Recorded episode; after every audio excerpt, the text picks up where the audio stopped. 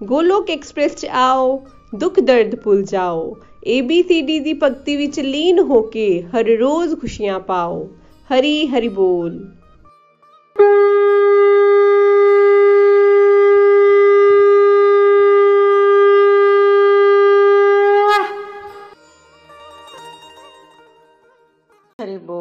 Hari Hari Bol. Busy through the body, free as a soul, Hari Hari Bol, Hari Hari Bol. ਮੈਂ ਨਿਰਮਲ ਮਹਾਜਨ ਪੰਚਕੂਲਾ ਤੋਂ ਬੋਲ ਰਹੀ ਹਾਂ ਮੈਨੂੰ ਅਵਿਨਾਸ਼ ਜੀ ਨੇ 21 ਮਈ 2021 ਵਿੱਚ ਗੋਲਕ ਐਕਸਪ੍ਰੈਸ ਨਾਲ ਜੋੜਿਆ ਮੈਂ ਅਵਿਨਾਸ਼ ਜੀ ਅਤੇ ਵਿਜੇ ਜੀ ਨੂੰ ਸ਼ਤ-ਸ਼ਤ ਨਮਨ ਕਰਦੀ ਹਾਂ ਜਿਨ੍ਹਾਂ ਨੇ ਮੈਨੂੰ ਸੁੰਦਰ ਪਲੇਟਫਾਰਮ ਗੋਲਕ ਐਕ- ਐਕਸਪ੍ਰੈਸ ਵਿੱਚ ਜੁਆਇਨ ਕਰਵਾਇਆ ਇਸ ਪਲੇਟਫਾਰਮ ਦੇ ਫਾਊਂਡਰ ਨikhil ਜੀ ਨਿਤਿਨ ਜੀ ਪ੍ਰੀਤੀ ਜੀ ਨੂੰ ਵੀ ਮੈਂ ਤਹਿ ਦਿਲ ਤੋਂ ਕੋਟੀ-ਕੋਟੀ ਨਮਨ ਕਰਦੀ ਹਾਂ। ਘਰ ਬੈਠੇ ਆਨਲਾਈਨ ਸਤਸੰਗ ਫ੍ਰੀ ਵਿੱਚ ਗੀਤਾ ਗਿਆਨ ਮਿਲਦਾ ਹੈ ਅਤੇ ਮੇਰੀ ਜ਼ਿੰਦਗੀ ਨੂੰ ਹੀ ਬਦਲ ਦਿੱਤਾ। ਮੇਰਾ ਜਨਮ ਇੱਕ ਧਾਰਮਿਕ ਪਰਿਵਾਰ ਵਿੱਚ ਹੋਇਆ। ਮੇਰੇ ਮਾਤਾ ਜੀ ਸਵੇਰ ਸ਼ਾਮ ਜੋਤ ਬੱਤੀ ਕਰਦੇ ਸੀ ਅਤੇ ਉਹਨਾਂ ਨੇ ਸਾਡੇ ਅੰਦਰ ਵੀ ਧਾਰਮਿਕ ਸੰਸਕਾਰ ਦਿੱਤੇ ਹੋਏ ਸੀ।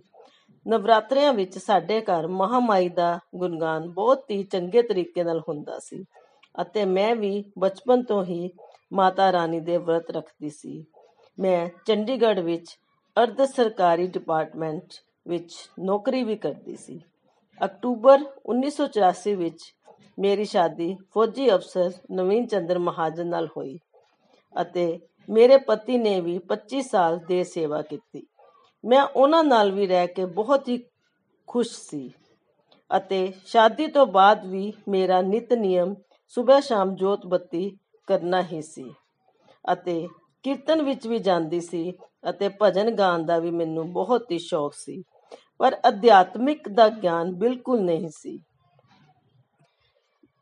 ਸਰਵਿਸ ਵਿੱਚ ਮੇਰੇ ਪਤੀ ਦੀ ਪੋਸਟਿੰਗ ਜਗ੍ਹਾ ਜਗ੍ਹਾ ਹੁੰਦੀ ਸੀ, ਕਦੇ ਫੈਮਿਲੀ ਸਟੇਸ਼ਨ ਮਿਲ ਜਾਂਦੇ ਅਤੇ ਕਦੇ non family station family station ਵਿੱਚ ਮੈਂ ਆਪਣੇ ਪਤੀ ਨਾਲ ਰਹਿ ਕੇ ਬਹੁਤ ਹੀ ਖੁਸ਼ ਹੁੰਦੀ ਅਤੇ ਜਦੋਂ ਨਾਨ ਫੈਮਿਲੀ ਸਟੇਸ਼ਨ ਮਿਲਦੇ ਤੇ ਮੈਂ ਚੰਡੀਗੜ੍ਹ ਵਿੱਚ ਆ ਕੇ ਆਪਣੀ ਨੌਕਰੀ ਜੁਆਇਨ ਕਰ ਲੈਂਦੀ।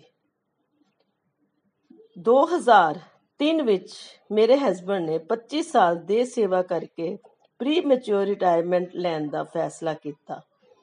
ਉਸ ਸਮੇਂ ਮੈਂ ਬਹੁਤ ਹੀ ਖੁਸ਼ ਸੀ ਕਿਉਂਕਿ ਮੈਨੂੰ ਇਹ ਲੱਗਦਾ ਸੀ ਕਿ ਹੁਣ ਮੈਂ ਆਪਣੀ ਜੌਬ ਕੰਟੀਨਿਊ ਕਰ ਸਕਦੀ ਹਾਂ।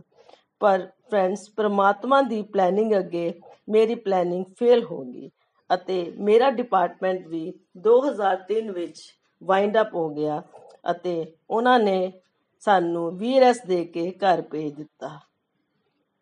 ਮਈ 2021 ਵਿੱਚ ਮੈਨੂੰ ਅਵਿਨਾਸ਼ ਜੀ ਨੇ ਜਦੋਂ ਗੋਲਕ ਐਕਸਪ੍ਰੈਸ ਵਿੱਚ ਜੋੜਿਆ ਅਤੇ ਗੀਤਾ ਦਾ ਗਿਆਨ ਰੋਜ਼ ਮਿਲਣਾ ਸ਼ੁਰੂ ਹੋ ਗਿਆ। ਵਿਜੇ ਭਾਈ ਸਾਹਿਬ ਦੁਆਰਾ ਦਿੱਤਾ ਗਿਆ ਗੀਤਾ ਦਾ ਗਿਆਨ ਬਹੁਤ ਹੀ ਸਰਲ ਤਰੀਕੇ ਨਾਲ ਸਮਝਾਉਂਦੇ ਹਨ, ਜਿਹੜਾ ਕਿ ਸੁਣਨਾ ਬਹੁਤ ਹੀ ਚੰਗਾ ਲੱਗਦਾ ਹੈ। ਮੈਂ ਪਹਿਲਾਂ ਕਦੇ ਵੀ ਇਸ ਤਰ੍ਹਾਂ ਦੇ satsang ਨਾਲ ਨਹੀਂ ਸੀ ਜੁੜੀ। ਆਨਲਾਈਨ satsang ਜਿਹੜਾ ਕਿ ਘਰ ਬੈਠੇ ਫ੍ਰੀ ਵਿੱਚ ਮਿਲ ਰਿਹਾ ਸੀ, ਮੇਰੀ ਜ਼ਿੰਦਗੀ ਨੂੰ ਹੀ ਬਦਲ ਦਿੱਤਾ। ਫਰੈਂਡਸ, ਮੇਰੇ ਕੋਲ ਕਾਫੀ ਸਮਾਂ ਖਾਲੀ ਹੁੰਦਾ ਸੀ, ਜਿਸ ਨੂੰ ਮੈਂ ਆਪਣੀ ਸਹੇਲੀਆਂ ਨਾਲ ਗੱਪਾਂ ਮਾਰ ਕੇ ਬਿਤਾਉਂਦੀ ਸੀ। ਕਦੇ ਸਹੇਲੀਆਂ ਮੇਰੇ ਘਰ ਆ ਜਾਂਦੀਆਂ ਤੇ ਕਦੇ ਮੈਂ ਉਹਨਾਂ ਦੇ ਘਰ ਚਲੇ ਜਾਂਦੀ। ਆਪਣਾ ਕਾਫੀ ਸਮਾਂ ਡਿਸਟਰੈਕਟਿਵ ਐਕਟੀਵਿਟੀ ਵਿੱਚ ਗੁਜ਼ਾਰਦੀ, ਜਿਵੇਂ ਨਿੰਦਿਆ ਚੁਗਲੀ ਕਰਨਾ, ਸਾਰਾ ਦਿਨ ਸਵੈਟਰ ਹੀ ਬੁੰਦੇ ਰਹਿਣਾ ਤਿੰਨ ਤਿੰਨ ਚਾਰ ਚਾਰ ਘੰਟੇ ਟੀਵੀ ਦੇਖਦੇ ਰਹਿਣਾ। ਇੰਨਾ ਕੁਝ ਕਰਨ ਦੇ ਬਾਵਜੂਦ ਵੀ ਮਨ ਬੜਾ ਉਚਾਟ ਹੋ ਜਾਂਦਾ। ਜ਼ਿੰਦਗੀ ਵਿੱਚ ਖਾਲੀਪਨ ਮਹਿਸੂਸ ਹੁੰਦਾ। ਜਦੋਂ ਅਵਿਨਾਸ਼ ਜੀ ਨੇ ਮੈਨੂੰ ਇਸ ਸੰਸਥਾ ਨਾਲ ਜੋੜਿਆ ਅਤੇ ਵਿਜੇ ਜੀ ਦੁਆਰਾ satsang ਸੁਣਨਾ ਸ਼ੁਰੂ ਕੀਤਾ ਤੇ ਮੇਰੇ ਅੰਦਰ ਆਉਣ ਵਾਲੇ 네ਗੇਟਿਵ ਥਾਟਸ ਘਟਨੇ ਸ਼ੁਰੂ ਹੋ ਗਏ ਅਤੇ ਗੀਤਾ ਦੇ ਅੰਦਰ ਛੁਪਿਆ ਹੋਇਆ ਗੂੜ ਗਿਆਨ ਮੈਨੂੰ ਮਿਲਣਾ ਸ਼ੁਰੂ ਹੋਇਆ। ਤੇ ਮੈਨੂੰ ਇਹ ਸਮਝ ਆਇਆ ਕਿ ਇਹ ਜੀਵਨ ਦੁਖਾਲਿਆ ਹੈ। ਦੁੱਖ ਸੁੱਖ ਸਭ ਦੇ ਨਾਲ ਹੁੰਦੇ ਹਨ। ਇਹ ਸਾਡੇ ਪਿਛਲੇ ਜਨਮਾਂ ਦਾ ਕਾਰਮਿਕ ਅਕਾਊਂਟ ਹੈ। ਜਿਸ ਨੂੰ ਅਸੀਂ ਬੰਦ ਕਰਨਾ ਹੈ, ਵਧਾਉਣਾ ਨਹੀਂ ਹੈ। ਮੈਨੂੰ satsang ਵਿੱਚ ਬਹੁਤ ਹੀ ਆਨੰਦ ਆਉਣ ਲੱਗਾ ਅਤੇ ਮੇਰੇ 네ਗੇਟਿਵ ਥਾਟਸ ਐਂਜ਼ਾਇਟੀ ਗੁੱਸਾ ਵੀ ਘੱਟ ਹੋਣਾ ਸ਼ੁਰੂ ਹੋ ਗਿਆ। ਮੈਨੂੰ ਵਿਜੇ ਜੀ ਨੇ ਅਤੇ ਵਿਨਾਸ਼ ਜੀ ਨੇ ਚਾਂਟਿੰਗ ਬਾਕਸ ਮਾਲਾ ਵੀ ਦਿੱਤੇ ਅਤੇ ਮੇਰੇ ਘਰ ਚਾਂਟਿੰਗ ਬਾਕਸ ਸਾਰਾ ਦਿਨ ਲੱਗਿਆ ਰਹਿੰਦਾ ਹੈ ਅਤੇ ਮੈਂ ਦਿਨ ਵਿੱਚ ਮਾਲਾ ਦਾ ਜਾਪ ਵੀ ਕਰਦੀ ਹਾਂ। ਇਹ ਮਾਲ, ਇਹ ਮੰਤਰ ਸੁਣ ਕੇ ਮੇਰੇ ਅੰਦਰ ਕਾਫੀ ਬਦਲਾਵ ਆਇਆ ਅਤੇ ਮੈਨੂੰ ਮੋਬਾਈਲ ਦੀ ਟੈਕਨੋਲੋਜੀ ਬਾਰੇ ਵੀ ਜ਼ਿਆਦਾ ਗਿਆਨ ਨਹੀਂ ਸੀ। ਅਵਿਨਾਸ਼ ਜੀ ਨੇ ਮੈਨੂੰ ਇਸ ਬਾਰੇ ਵੀ ਕਾਫੀ ਗਾਈਡ ਕੀਤਾ ਅਤੇ ਉਹਨਾਂ ਨੇ ਮੇਰੇ ਮੋਬਾਈਲ ਵਿੱਚ ਸਪੋਟੀਫਾਈ ਐਪ ਅਤੇ ਸਪਿਰਚੁਅਲ ਐਪ ਡਾਊਨਲੋਡ ਕੀਤੀ, ਜਿਸ ਵਿੱਚ ਮੈਂ ਗੋਲਕ ਐਕਸਪ੍ਰੈਸ ਦੇ videos ABCD model 4S pillar complete health and complete happiness ਦੇ ਵੀਡੀਓ ਦੇਖ ਕੇ ਆਪਣਾ ਟਾਈਮ ਪਾਸ ਕਰਦੀ ਸੀ। ਤੇ ਮੈਨੂੰ ਜ਼ਿੰਦਗੀ 'ਚ ਕਾਫੀ ਬਦਲਾਅ ਆਇਆ। ਜਿਹੜਾ ਪਹਿਲਾ ਸਮਾਂ ਮੈਂ ਡਿਸਟਰਕਟਿਵ ਐਕਟੀਵਿਟੀਜ਼ ਪਾਸ ਕਰਦੀ ਸੀ, ਹੁਣ ਉਹ ਸਮਾਂ ਮੈਂ ਆਪਣਾ ਭਗਤੀ ਵੱਲ ਲਗਾ ਕੇ ਪਾਸ ਕਰਦੀ ਸੀ। ਫਰੈਂਡਸ ਜਦੋਂ ਦੀ ਮੈਂ ਪ੍ਰਭੂ ਨਾਲ ਜੁੜੀ ਤੇ ਮੇਰੇ ਮੈਨੂੰ ਕਾਫੀ ਡਿਵਾਈਨ ਐਕਸਪੀਰੀਅੰਸ ਵੀ ਹੋਏ ਅਤੇ ਜਿਨ੍ਹਾਂ ਵਿੱਚੋਂ ਮੈਂ ਇੱਕ ਡਿਵਾਈਨ ਐਕਸਪੀਰੀਅੰਸ ਤੁਹਾਡੇ ਨਾਲ ਸ਼ੇਅਰ ਕਰਨਾ ਚਾਹੁੰਦੀ ਹਾਂ।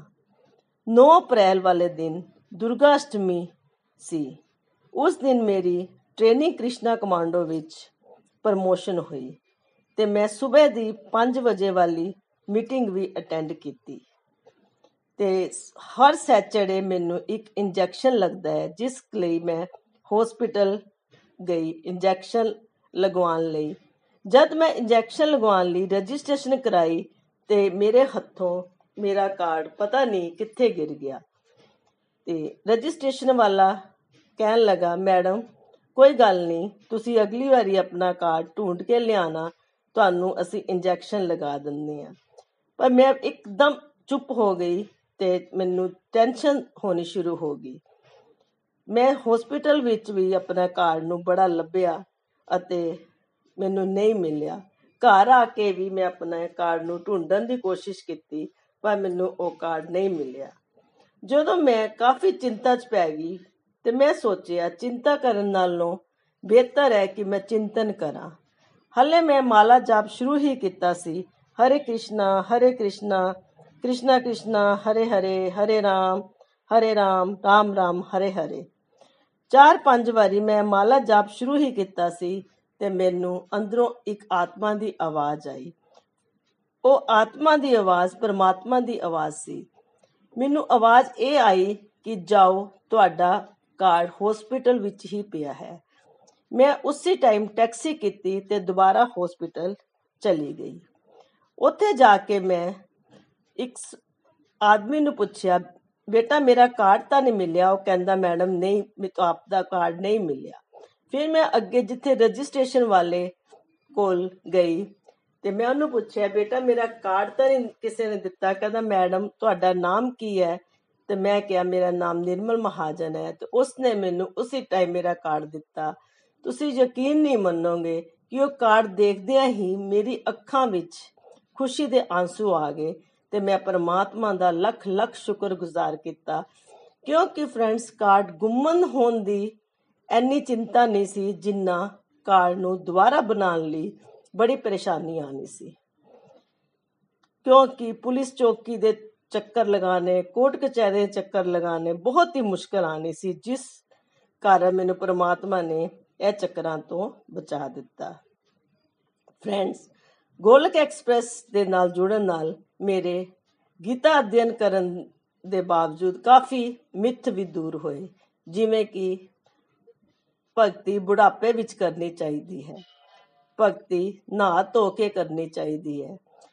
ਗੀਤਾ ਦਾ ਗਿਆਨ ਪੜਨ ਨਾਲ ਵਿਰਾਗਿਆ ਆ ਜਾਂਦਾ ਹੈ। ਇਹ ਸਾਰੇ ਮਿੱਥ ਮੇਰੇ ਗੋਲਕ ਐਕਸਪ੍ਰੈਸ ਦੇ ਨਾਲ ਜੁੜਨ ਨਾਲ ਦੂਰ ਹੋ ਗਏ।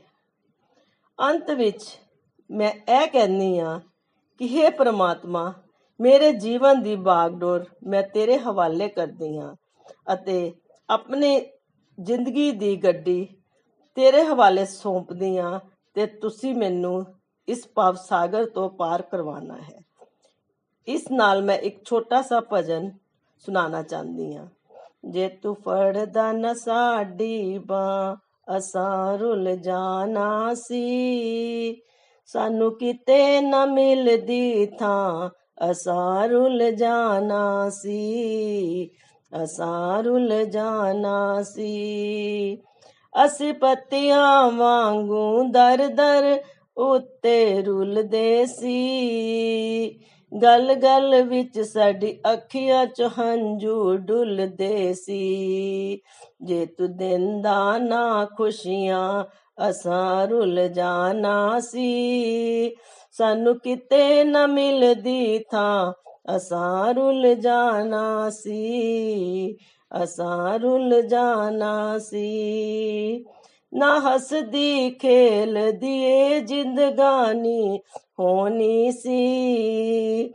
ਇਸ ਜ਼ਿੰਦਗੀ ਦੀ ਕੁਛ ਹੋਰ ਕਹਾਣੀ ਹੋਣੀ ਸੀ। ਜੇ ਮਿਲਦੀ ਨਾ ਠੰਡੀ ਛਾਂ, ਅਸਾਂ ਰੁੱਲ ਜਾਣਾ ਸੀ। ਸਾਨੂੰ ਕਿਤੇ ਨਾ ਮਿਲਦੀ ਥਾਂ ਅਸਾਂ ਰੁੱਲ ਜਾਣਾ ਸੀ ਅਸਾਂ ਰੁੱਲ ਜਾਣਾ ਸੀ ਤੂੰ ਮੇਰਾ ਏ ਮੈਂ ਤੇਰਾ ਇਹ ਰਿਸ਼ਤਾ ਟੂਟੇ ਨਾ ਭਾਵੇਂ ਛੁੱਟ ਜਾਵੇ ਜਗ ਸਾਰਾ ਤੇਰਾ ਦਰ ਛੂਟੇ ਨਾ ਜੇ ਦਰ ਤੇ ਨਾ ਮਿਲਦੀ ਥਾਂ ਅਸਾਂ ਰੁੱਲ ਜਾਣਾ ਸੀ ਸਾਨੂੰ ਕਿਤੇ ਨਾ ਮਿਲਦੀ ਥਾਂ, ਅਸਾਂ ਰੁੱਲ ਜਾਣਾ ਸੀ। ਅੰਤ ਵਿੱਚ ਮੈਂ ਇਹ ਕਹਿਣਾ ਚਾਹੁੰਦੀ ਹਾਂ ਕਿ ਗੋਲਕ ਐਕਸਪ੍ਰੈਸ ਵਿੱਚ ਆਓ, ਦੁੱਖ ਦਰਦ ਭੁੱਲ ਜਾਓ ਏਬੀਸੀਡੀ ਦੀ ਭਗਤੀ ਵਿੱਚ ਲੀਨ ਹੋ ਕੇ ਨਿੱਤ ਆਨੰਦ ਪਾਓ। ਨਾ ਸ਼ਸਤਰ ਪੇ, ਨਾ ਸ਼ਾਸਤਰ ਪੇ ना किसी धन पे ना ही युक्ति पे मेरा तो जीवन आश्रित है प्रभु केवल के और केवल आपकी कृपा शक्ति पर हरि हरि बोल हरि हरि बोल ਗੋਲੋਕ ਐਕਸਪ੍ਰੈਸ ਦੇ ਨਾਲ ਜੁੜਨ ਲਈ ਤੁਸੀਂ ਸਾਡੇ ਈਮੇਲ ਐਡਰੈਸ info@golokexpress.org ਦੇ ਰਾਹੀਂ ਸੰਪਰਕ ਕਰ ਸਕਦੇ ਹੋ ਜਾਂ ਸਾਡੇ WhatsApp ਜਾਂ ਟੈਲੀਗ੍ਰਾਮ ਨੰਬਰ 7018026821 ਨਾਲ ਵੀ ਜੁੜ ਸਕਦੇ ਹੋ। ਤੁਸੀਂ ਸਾਡੇ ਨਾਲ ਫੇਸਬੁੱਕ ਪੇਜ ਜਾਂ YouTube ਚੈਨਲ ਦੇ ਰਾਹੀਂ ਵੀ ਜੁੜ ਸਕਦੇ ਹੋ। ਹਰੀ ਹਰੀ ਬੋਲ।